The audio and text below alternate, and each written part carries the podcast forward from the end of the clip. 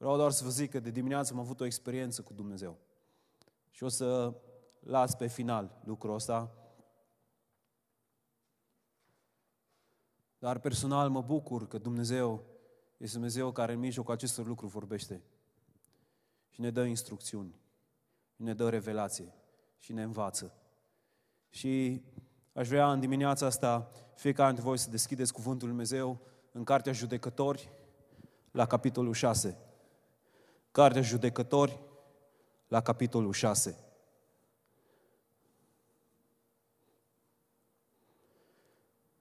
Versetul 1 spune, copiii lui Israel au făcut ce nu plăcea Domnului.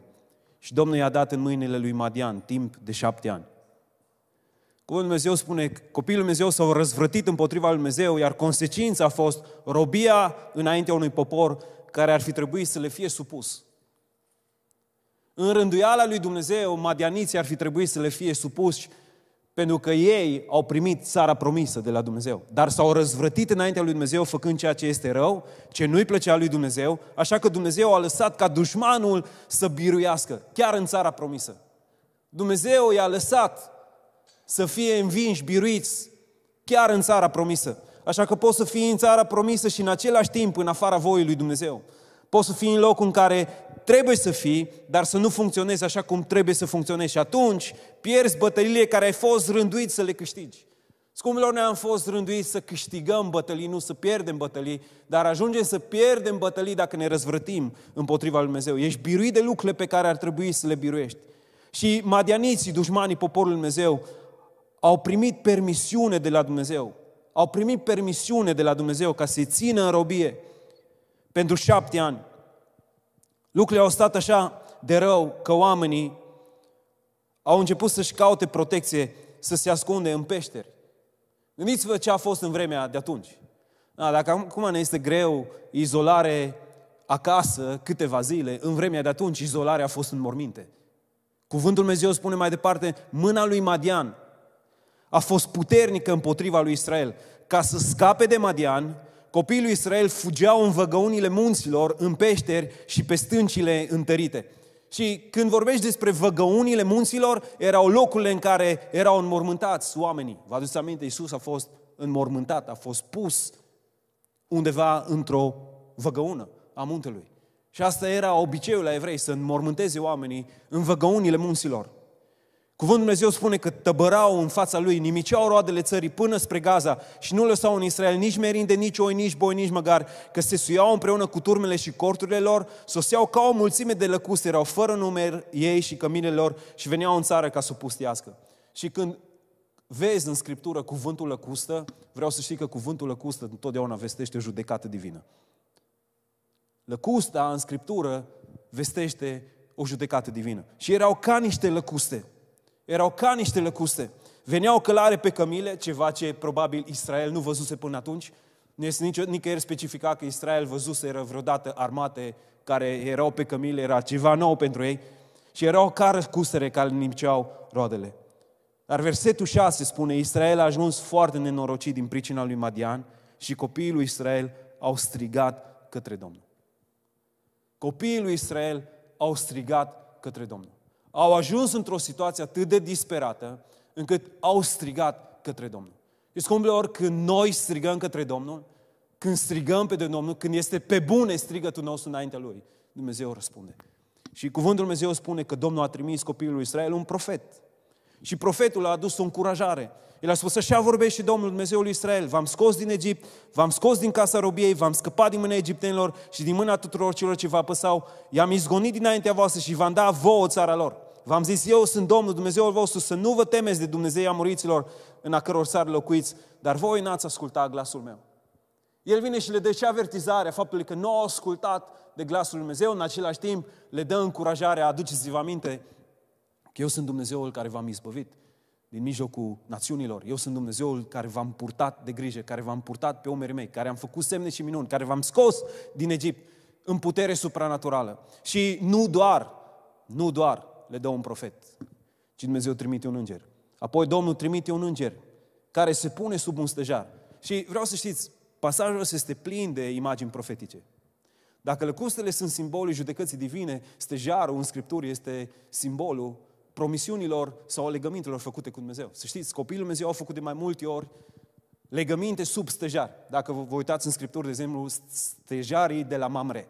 E un loc în care Iacov a făcut legământ cu Dumnezeu, în care Avram a făcut legământ cu Dumnezeu și este un loc al legămintelor. Și este interesant că acest înger se pune sub un stejar. Și așteaptă un tânăr pe nume Gedeon, care își ascundea merindele în teascul de făcut vin. Își ascundea grânele în teascul de făcut vin. Și îngerul îi spune, Domnul este cu tine, viteazule. Dar noi știm cu toții, pentru că este clar imaginea descrierii unui om, Gedeon era un om care era cuprins de frică. Stăia și el în ascuns, se ascundea de madianiți și își ascundea și merindele și era cuprins de frică. Dar Domnul vorbește profetic, vorbește despre destinul lui, despre ceea ce urma să se întâmple cu el. Spune Gedeon, Domnul este cu tine, viteazule. Ești viteaz în ochii lui Dumnezeu. Tu poți să faci lucrări mari dacă vezi dintr-o altă perspectivă lucrurile. Și versetul 13 este o conversație între Gedeon și înger. Spune, o, Domnul meu, dacă Domnul este cu noi, atunci ce ni se, de ce ni se întâmplă toate aceste lucruri? E întrebarea zilelor noastre, ceea ce spune Gedeon. Gedeon ne-a spus, rogu-te, Domnul meu, dacă Domnul este cu noi, pentru ce ni s-au întâmplat toate aceste lucruri? Și unde sunt toate minunile aceia pe care ni le istorisesc părinții noștri când spun, nu ne-a scos soare Domnul din Egipt, acum Domnul ne părăsește și ne dă în mâinile lui Madian. Da, ce spune, ce spune aici Gedeon? Spune, hei, nu-L văd pe Domnul. Unde e Domnul în toată treaba asta? Nu văd minunile Lui, nu văd puterea Lui, nu văd intervenția Lui supranaturală și spun, nu-L găsesc pe Domnul în tot ceea ce se întâmplă. Unde este că nu-L găsesc? Și tot el apoi dă răspunsul. Spune, acum Domnul ne părăsește și ne dă în mâinile lui Madian. Tot el dă răspunsul. Domnul ne-a părăsit. Domnul ne-a părăsit, ne-a dat în mâinile lui Madian. Dacă Domnul este cu noi, pentru ce ne-a abandonat? Și acum vreau să știți un lucru teologic clar. Domnul este cu noi în sens general, dar poate să nu fie cu noi în sens specific. Vreau să vă repet lucrul ăsta. Domnul poate fi cu noi în sens general, dar să nu fie cu noi în sens specific. În sens general, El este cu noi pentru că suntem fii al lui Dumnezeu. În sens general, Dumnezeu este împreună cu fiii săi, împreună cu fiicele sale, dar în sens specific, El umblă cu noi doar dacă noi umblăm cu El. El umblă cu noi doar dacă umblăm cu El. În sens general, Domnul este cu noi, dar în sens specific poate să nu fie cu noi dacă noi nu umblăm cu El. Versetul 14. Du-te cu puterea pe care o ai și eliberează poporul din Madian. Nu te-am trimis eu? Asta spune îngerul. Hei, du-te cu puterea pe care o ai și cucerești pe Madian. Oare nu te-am trimis eu? Domnul s-a uitat la el și a spus, du-te cu puterea aceasta. Dumnezeu ia un om obișnuit, care îi dă o slujbă supranaturală, extraordinară, și va folosi acest om care are întrebări, care nici măcar nu știe ce se întâmplă, nici măcar nu are răspunsul la ce se întâmplă, nici măcar nu poate să înțeleagă ce se întâmplă și totuși îl găsește smerit înaintea lui Dumnezeu și îl folosește. Gedeon zice, trebuie să fiu sigur că tu mă trimiți. Că dacă nu-i sinucide, recurat. Asta spune. Spune, Domnul spune, du-te cu puterea pe care o ai. Oare nu te trimit eu? Și el zice, mm, Doamne, vreau să mă asigur că ești Tu. Vreau să mă asigur că ești Tu, că dacă mă duc acolo și nu ești Tu cu mine, o să mă chilărească. Așa că merge Gedeon, ia o turtă nedospită, un ied, face o tocană, o aduce înaintea Îngerului Dumnezeu și spune, în versetul 20, Îngerul Dumnezeu i-a zis, ia carnea și azimile, pune-le pe stânca aceasta și varsă zeamă. Și el a făcut așa. Stă, face o mâncare, îngerul stă sub stejar, vă puteți imagina, îngerul stă sub stejar și așteaptă. Și ăsta taie iedul, a durat ceva, taie iedul, îl mărunțește, ok, îl curăță, face din, azi, din, din făină, pentru asta spune cuvântul că a luat făină și a făcut azim și îngerul continuă să așteaptă. Și stă, stă, așteaptă după Gedeon. Și Gedeon pregătește mâncarea, nu știu cât a durat, o duce înaintea îngerului. Și îngerul spune, ok, ca să înțelegi că este o lucrare supranaturală, Dumnezeu toarnă și zeama peste, ok? Ca să fie bine îmbibată în, în, în zeamă mâncarea asta. Și cuvântul Dumnezeu spune că îngerul Domnului a întins vârful toiagului pe care avea în mână, a atins carnea și azimile. Doar gândiți-vă. A întins toiagul și... Totul, totul a fost mistuit. Îngerul dispare și Gedeon zice, Yep. Cred că este Dumnezeu aici. De fapt zice, aoleu, că am văzut pe Domnul, Dumnezeu meu, și o să mor. Acum, ce vreau ca voi să înțelegeți? E foarte important lucrul ăsta. El întreabă pe Dumnezeu ca să se asigure că El este prezent. Caută să verifice dacă Dumnezeu i-a vorbit. Și asta pentru că în unele vremuri nu e sigur că Domnul este sau nu este cu tine. Și atunci când nu e sigur, ai nevoie să te asiguri că El este cu tine. Pentru că lucrurile sunt mult prea serioase. Și Dumnezeu îi arată că El este cu el. Gedeon văzând că fusese îngerul Domnului a zis, vai de mine, stăpâne Doamne, am văzut pe îngerul Domnului față în față și Domnul i-a zis, fii pe pace, nu te teme, căci nu vei muri. Gedeon a zidit acolo un altar Domnului și a pus numele Domnul Păcii. Sau Iahve Shalom. Da, vedeți ce se întâmplă aici. Dumnezeu îl asigură că El este prezent, că El este lângă El, că El este aproape și ca și răspuns, Gedeon merge și zidește un altar și el, Gedeon, nu Dumnezeu s-a descoperit ca și Dumnezeu Shalom, Dumnezeul păcii, ci Gedeon vine și spune, îi pune numele la altarul ăla, Jehova Shalom, Dumnezeul păcii. Ce este pacea? Acum, sunt foarte multe lucruri care nu sunt pace. Și e un lucru care chiar trebuie să subliniez. Pacea nu este un armistițiu. Pace nu înseamnă încetarea focului. Și asta pentru că multă lume care încetează focul continuă să trăiască într-un război rece. Ați văzut lucrul ăsta? Am văzut lucrul ăsta uh, uneori chiar și în casa mea. Știi, nu te mai cerți toată ziua, dar nici nu mai vorbești nimic. Și spui că, na, ca să avem pace.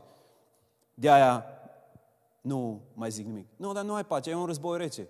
În, în inima ta este o deconectare, nu este o pace, nu este o liniște. Pace înseamnă plinătate, pace înseamnă restaurare de plină, pace înseamnă bucurie de plină. Restaurare de plină se referă la rezolvarea conflictelor care le ai cu cineva. Shalom este atunci când ai suferit de pe urma unui abuz, dar ai lucrat la acest lucru și ai ajuns în locul în care ai iertat persoana respectivă și Domnul te-a umplut de iertare și milă față de persoana care ți-a făcut lucruri groaznice. Asta înseamnă pace. Shalom este atunci când între tine și altă persoană s-a întâmplat lucruri despre care ți este foarte greu să vorbești, dar totuși te-ai ocupat de acele lucruri în așa măsură că ai capacitatea să iubești, iar conversațiile cu acea persoană nu sfârșesc în reproșuri sau acuze. Asta înseamnă pace. Shalom este atunci când aceste lucruri din trecut pe care nu vreau să le confrunt, le confrunt, iar Dumnezeu mă vindecă de ele. Shalom nu înseamnă doar absența unui război, al unui conflict, ci umblarea în plinătate și în restaurarea de plină al Dumnezeu. Shalom este atunci când uh, pun întrebări de genul, de ce sunt așa de condus de stres, dorință de a fi apreciat de alții, de a fi văzut. Iar shalom este atunci când îmi găsesc valoarea în Dumnezeu. În simplu fapt că sunt un fiu al său și că nu trebuie să umblu ca și orfan care încearcă să se justifice, afirme. Shalom este acea plinătate, restaurare de plină în Dumnezeu atunci când ajung la concluzia că am aceste tendințe de a scăpa, de a fugi, când lucrurile devin dificile. Shalom apare atunci când confrunt aceste tipare, refugii, de a abandona lupta, de a fugi de responsabilități. Shalom este atunci când auzim cuvântul sex, trec de la acea uh, listă plină de regrete la ceva frumos ce Dumnezeu a intenționat. Shalom înseamnă să ai o relație corectă cu banii, în care aceștia nu te au pe tine, nu-ți controlează timpul și viața. Shalom înseamnă să ai o relație corectă cu mâncarea. Shalom înseamnă să umbli în armonie cu Dumnezeu, să umbli în felul în care El a intenționat. Și dacă vreți o definiție clară a ce înseamnă să ai pace, pace înseamnă liniște indiferent de circumstanțe, pentru că eu și Dumnezeu suntem pe aceeași lungime de undă.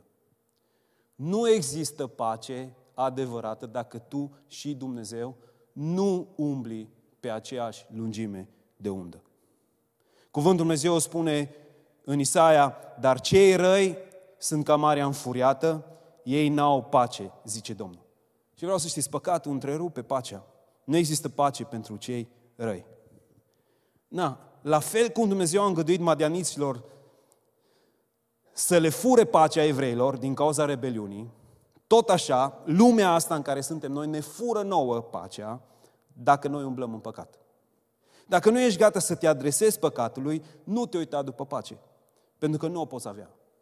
Dacă nu ești gata să confrunți păcatul din viața ta, nu te uita după pace, pentru că nu ai. cum să o poți avea.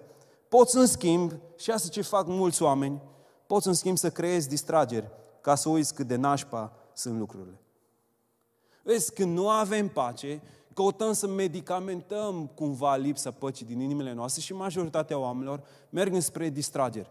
Știți ce a fost interesant să văd săptămâna asta? Nu știu câți dintre voi știți lucrul ăsta, dar săptămâna asta am văzut o, un bilanț, ok?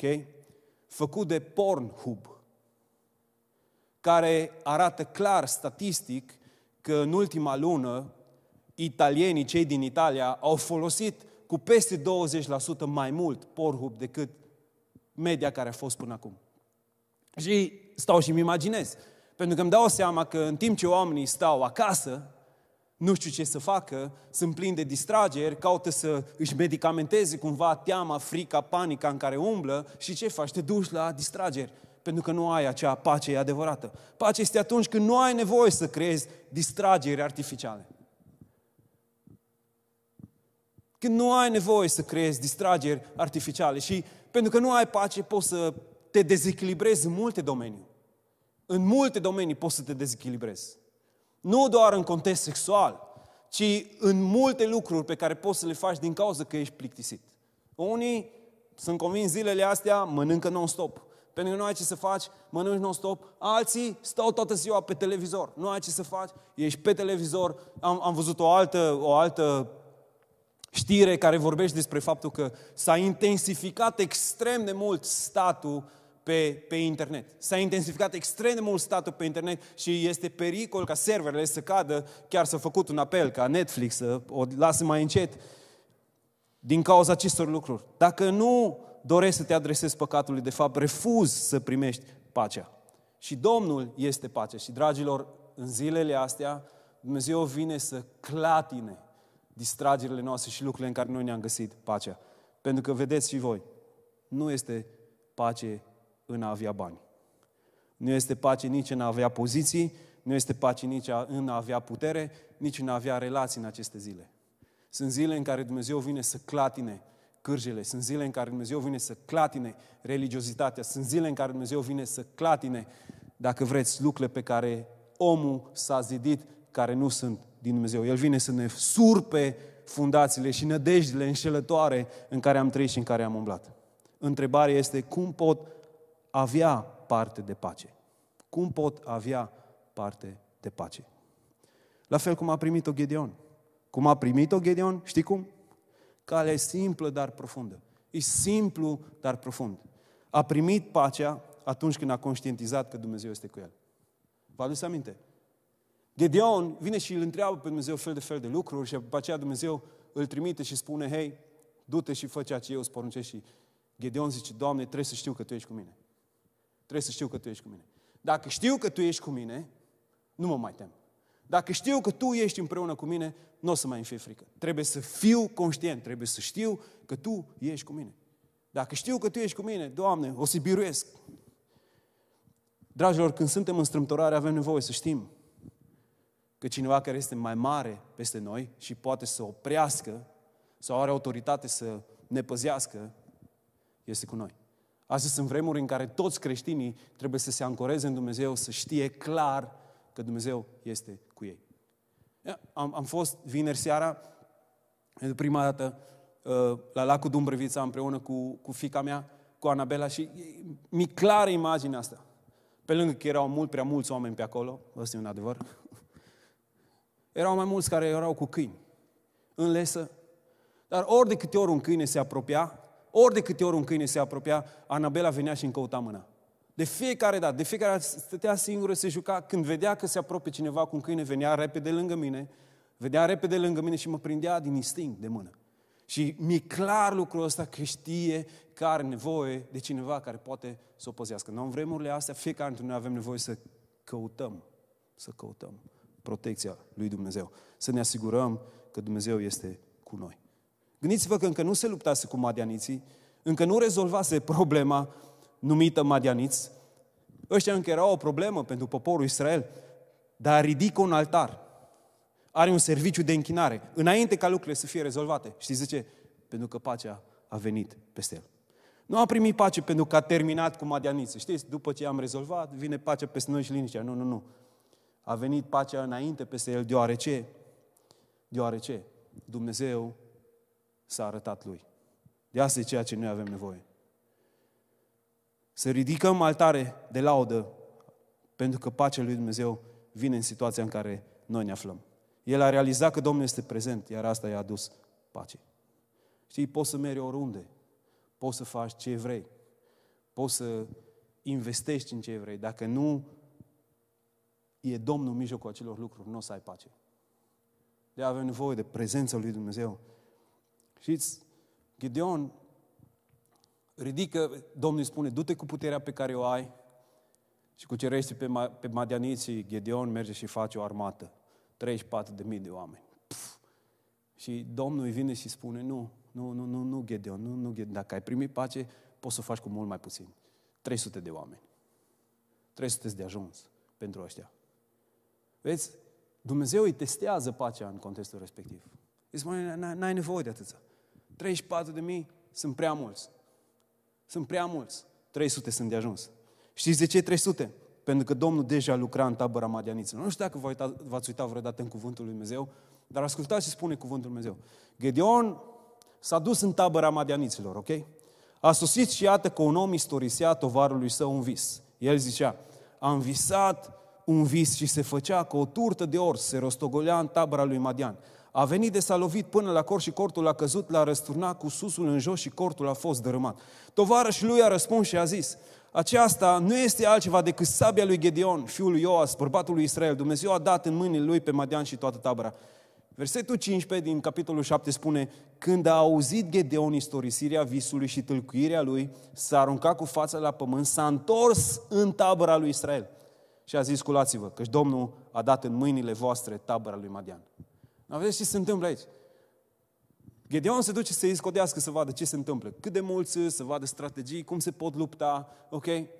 Și aude conversația dintre doi madianiți. Și unul dintre ei zice, am avut un vis. Și în visul ăla e toată strategia militară de care Gedeon are nevoie ca să cucerească și este exact cuvântul de încurajare, de zidire, că Dumnezeu este că pentru ca să spune, când a auzit, când a auzit Gedeon, s-a închinat înainte Dumnezeu, a spus, Doamne, mulțumesc, Doamne, te laud, fii binecuvântat, s-a întors înapoi și a spus, băieți, e clar, Dumnezeu deja a vizitat tabăra lui ăștia, o să fie victorie clară a noastră împotriva lor. Vezi, Dumnezeu o folosește chiar și pe dușmani, chiar și pe dușmani, pentru a-și împlini planurile, scopurile Lui dacă faptul că sunt conștient că El este cu mine mi-aduce pace, cum știu că Dumnezeu este cu mine?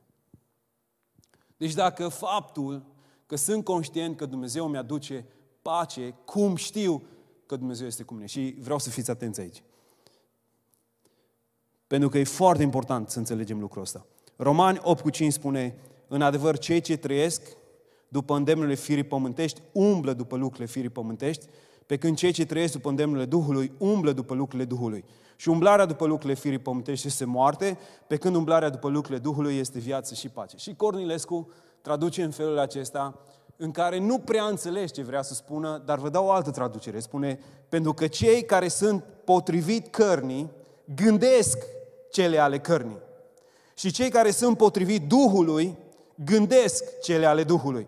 Pentru că gândirea cărnii sau gândirea firească este moarte, iar gândirea Duhului sau gândirea duhovnicească este viață și pace. El vine și spune că gândirea noastră poate să fie, să vadă două perspective diferite. Dacă ești carnal, dacă ești firesc, dacă ești condus de instincte, de emoții, o să gândești carnal și lucrul ăsta duce la moarte, la separare de Dumnezeu, nu o să știi că Dumnezeu este prezent, pentru că asta este ceea ce inițiază gândirea carnală, firească, condusă de emoții, condusă de sentimente. El vine și spune, dacă ai o gândire duhovnicească și gândești lucrurile Duhului, ai viață și pace.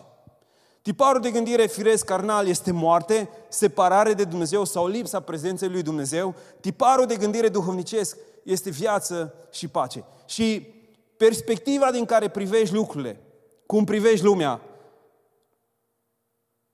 poate fi condusă de sentimente și emoții și să fii plin de panică, de frică, să nu știi ce se întâmplă, sau să ai o perspectivă a lui Dumnezeu, să vezi cum privește Dumnezeu lucrurile. Pentru că și azi există o perspectivă lumească și există o perspectivă dumnezeiască.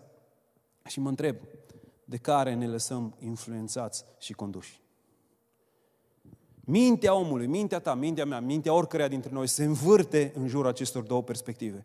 Dacă mintea noastră este carnală, vom face, vom acționa firesc, carnal. Adică dacă suntem conduși de sentimente și emoțiile conduc, stăpânesc viața noastră, asta vom face. Vom fi mânați de sentimentele alții, vom face lucruri care vor fi uimitoare.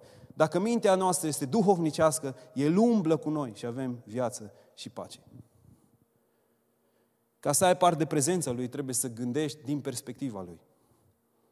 Pentru că lucrul ăsta aduce pace în inima ta. Deci dacă vrei să uh, ai parte de prezența Lui, trebuie să gândești din perspectiva Lui. Și ca să poți gândi din perspectiva Lui, trebuie să-ți umpli mintea și inima de Cuvântul Lui Dumnezeu. Deci noi nu trebuie să umblăm conduși în aceste zile de sentimente, ci trebuie să umblăm conduși în aceste zile de Cuvântul Lui Dumnezeu. Omul umblă pe baza ceea ce gândește. Dacă mintea noastră nu este noită de Cuvântul Lui Dumnezeu, ea este setată să gândească greșit. Vezi, mințile noastre sunt setate să gândească greșit. Dacă toată săptămâna rumeci și ești condus doar de sentimente și de emoții, nu ai cum ca să nu vezi doar dintr-o perspectivă lumească lucrurile. Și am spus că o să vă dau o perspectivă duhovnicească cu privire la coronavirus. Asta deoarece am auzit în ultimele zile mult această întrebare și lideri încercând să dea răspuns acestei întrebări. Și întrebarea care a făcut în conjurul lumii este cine stă în spatele acestei epidemii. Este Domnul sau este Satan? Asta am auzit pe toți. Este de la Domnul sau este de la cel rău? Interesant că punem o întrebare de genul, îi unul sau e celălalt? Îi unul sau e celălalt? Și vreau să știți că asta este o simplificare reducționistă la o realitate foarte complexă și complicată. Ceea ce se întâmplă pe pământ astăzi este o realitate complexă și complicată, nu poate să fie o chestie redusă la unul dintre cei doi stăpâni. Care e în spatele acestui lucru? În primul rând, trebuie să înțelegem fiecare dintre noi că viacul acesta este unul căzut în păcat, condus de răutate, diavolul este stăpânitorul lui, ok? Și asta este o realitate descrisă de Scripturi. Biblia vorbește despre diavolul ca fiind stăpânitor acestei lumi, Biblia vorbește despre această lume ca fiind o lume căzută, ca fiind o lume care este depărtată de Dumnezeu, care trăiește în păcat și în răzvrătire, ok, și asta este o realitate. Apoi vine o altă realitate. Un alt lucru care este realitate clară în Scripturi e faptul că Dumnezeu este suveran. El din totdeauna a stat pe tronul cel înalt, El este în controlul tuturor lucrurilor. În această realitate a suveranității sale, El îngăduie în acest viac ca omul să decidă lucruri care duc la suferință și necaz. Dumnezeu a lăsat ca omul să decidă lucruri care duc la suferință și necaz. Nu este plăcerea lui ca aceste lucruri să se întâmple. El nu dorește și nu-și găsește plăcerea în suferința oamenilor, dar a ales să rândească lucrurile în așa fel încât planurile lui să se împlinească și prioritatea lui Dumnezeu să știți că este curățirea noastră. Prioritatea lui Dumnezeu nu este nici măcar vindecarea noastră, ci este curățirea noastră, puritatea noastră în ziua de azi. Este dorința Lui ca noi să fim vindecați, mântuiți, însă răspunsul nostru este important din, ca, din cauza liberului arbitru. Și atunci, sunt trei jucători în tot ceea ce se întâmplă. Nu este unul singur, ci sunt trei jucători. Ok? Este Dumnezeu care este suveran, este diavolul care este rău și este înșelător și apoi este omul care are liber arbitru și poate să decidă. Dacă separi ăștia trei jucători, ajungi la concluzii care sunt departe de cuvântul lui Dumnezeu. De exemplu, dacă diavolul este în spatele lucrurilor astea, exclusiv tot ce se întâmplă este de la diavolul, înseamnă că Dumnezeu nu mai este stăpân, nu este suveran și nu mai șade pe tron. Că diavolul poate să conducă, să stăpânească și Dumnezeu nu poate face nimic. Nu, nu, nu, nu, asta nu este real. Asta nu este real. Ok? Diavolul nu poate acționa fără permisiune de la Dumnezeu și fără un motiv dat de om să acționeze. Întotdeauna în Scripturi, când diavolul vrea să facă ceva, prima dată merge înaintea lui Dumnezeu și cere permisiune. Dumnezeu, dinainte, ne-a atenționat pe toți că planurile lui veșnice sunt descrise în Scriptură, planurile lui sunt descrise în Scriptură și el a spus că se vor întâmpla. Matei 24 spune foarte clar că vor fi epidemii, că vor fi cutremure, că vor fi colaps economic, că vor fi războaie. El a spus lucrurile astea. Dumnezeu ne-a avertizat, ne-a atenționat și apoi ne-a spus ce trebuie să facem ca noi să putem să scăpăm. Și întotdeauna soluția lui Dumnezeu a fost apropie de Dumnezeu. Fii aproape de Dumnezeu. Umblă aproape de El. Dumnezeu este suveran și acționează atunci când păcatul ajunge la un apogeu. Nu poți să spui că asta este judecata lui Dumnezeu fără lucrarea celui rău. Pentru că ce rău acționează, totdeauna răul vine de la ce rău și acționează când Dumnezeu îi permite acest lucru și Dumnezeu îi permite acest lucru doar când noi suntem răzvrătiți împotriva lui Dumnezeu. Deci nu poți să separi omul, Dumnezeu și diavolul în tot ceea ce se întâmplă. În tot ceea ce se întâmplă. Dumnezeu are planurile Lui și planurile Lui vor merge la uh, îndeplinire. Diavolul încearcă să se opună planurilor Lui și atunci face anumite lucruri și omul, omul alege necazul și suferința prin acțiunile Lui. Asta este, din perspectiva mea, o perspectivă duhovnicească a ceea ce se întâmplă în ziua de azi.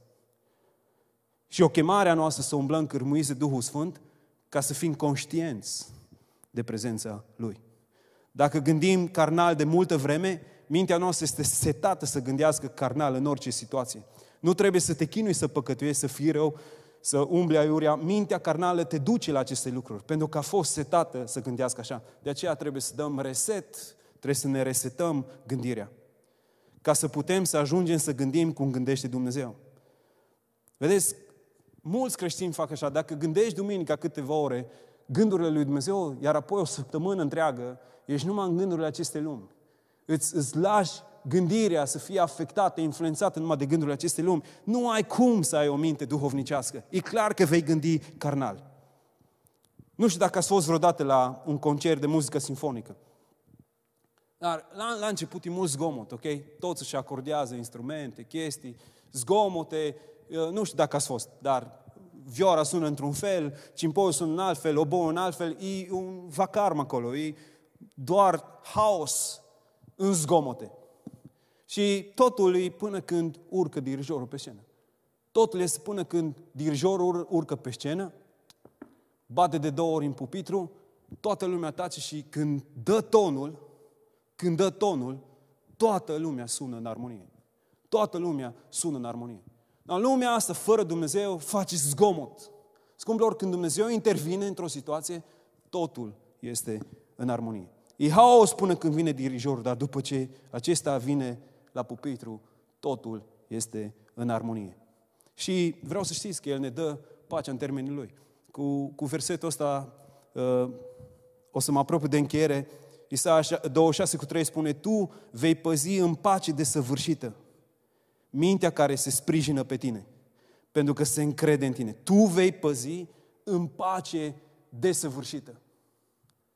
Pe cel care gândește sprijinindu-se pe tine. Ok? E tradus diferit de traducerea Cornelescu, spune GBV, spune, tu vei păzi în pace desăvârșită mintea care se sprijină pe tine. Pentru că se încrede în tine. Avem nevoie în aceste zile să avem perspectiva lui Dumnezeu. Avem nevoie să stăm în Scripturi, avem nevoie să cunoaștem Cuvântul lui Dumnezeu, să ne noim gândirea, să nu ne lăsăm conduși de sentimente, să avem o minte carnală, ci să lăsăm pe Duhul lui Dumnezeu să ne vorbească. Și acum vreau să vă zic ceva personal. Pentru că pastor Claus are o mărturisire de făcut azi. V-am zis lucrul ăsta când dimineața asta pacea lui Dumnezeu a venit peste mine. Dar a venit într-un context. Pacea lui Dumnezeu a venit peste mine atunci când mi-am aliniat inima la inima Lui. A venit atunci când mi-am pus gândirea și inima pe aceeași undă cu Dumnezeu. Și vă spun cum.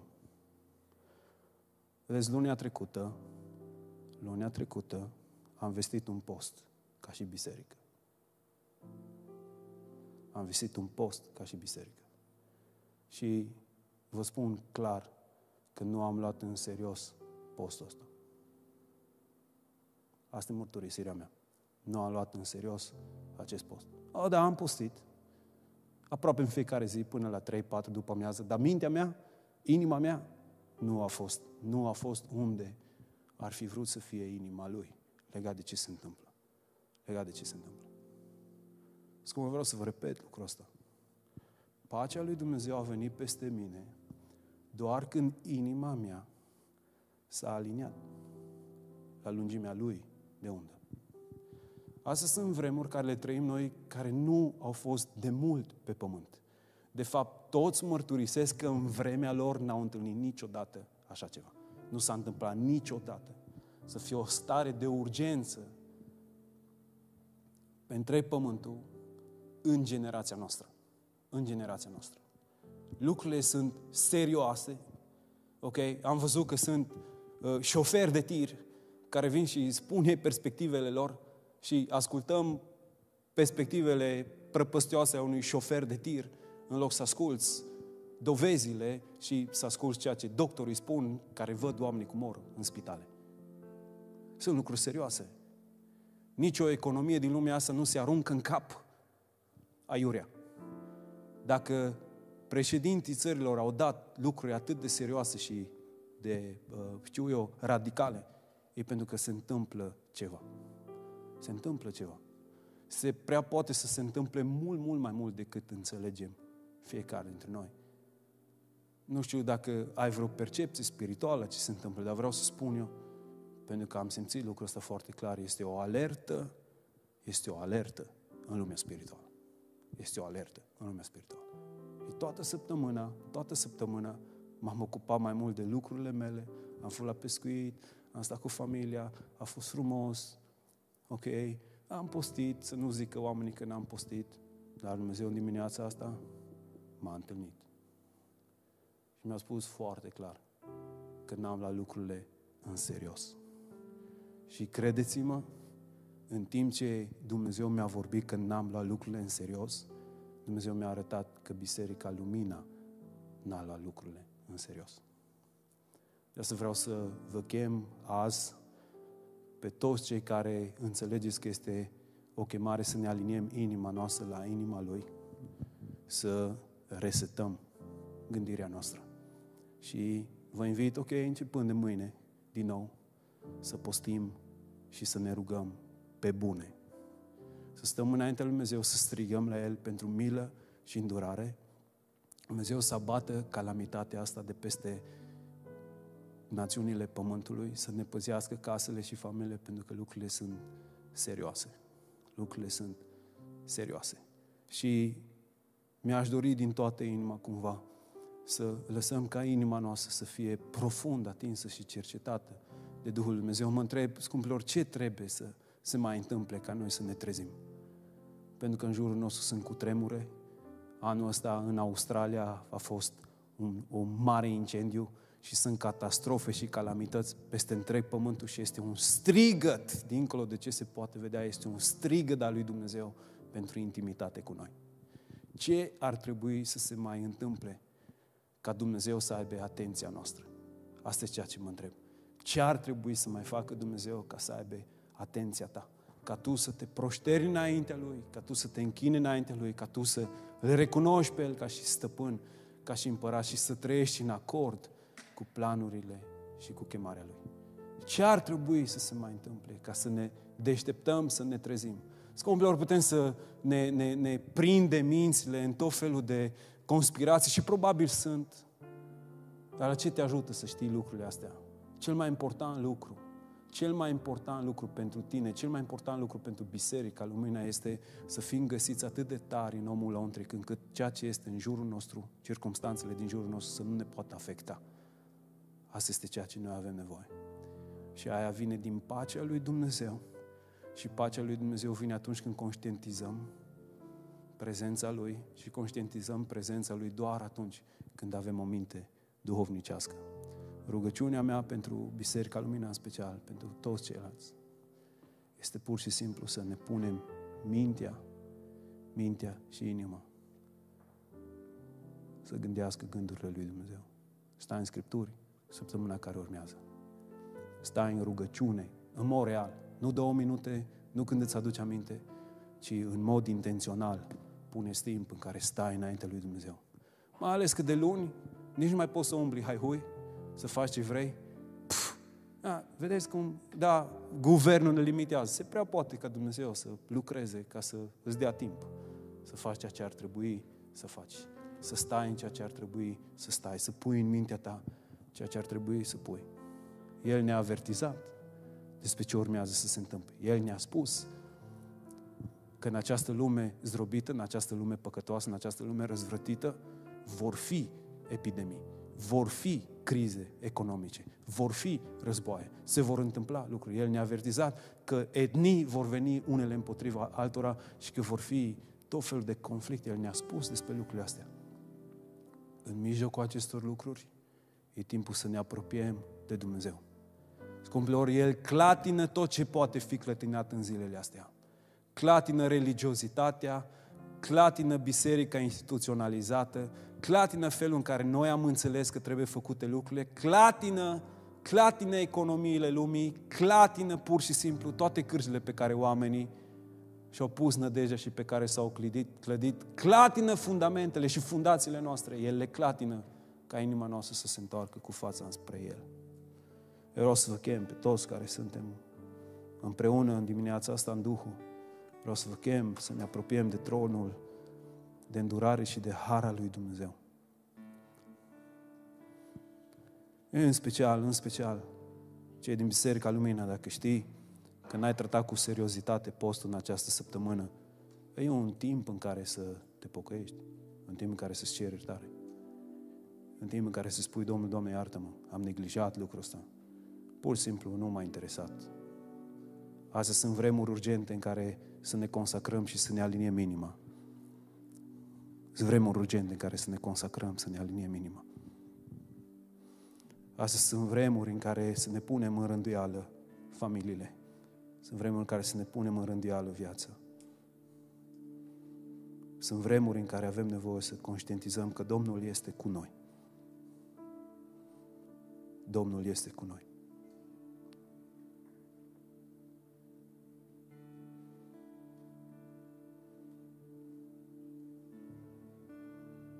E o invitație sfântă să facem din el adăpostul nostru.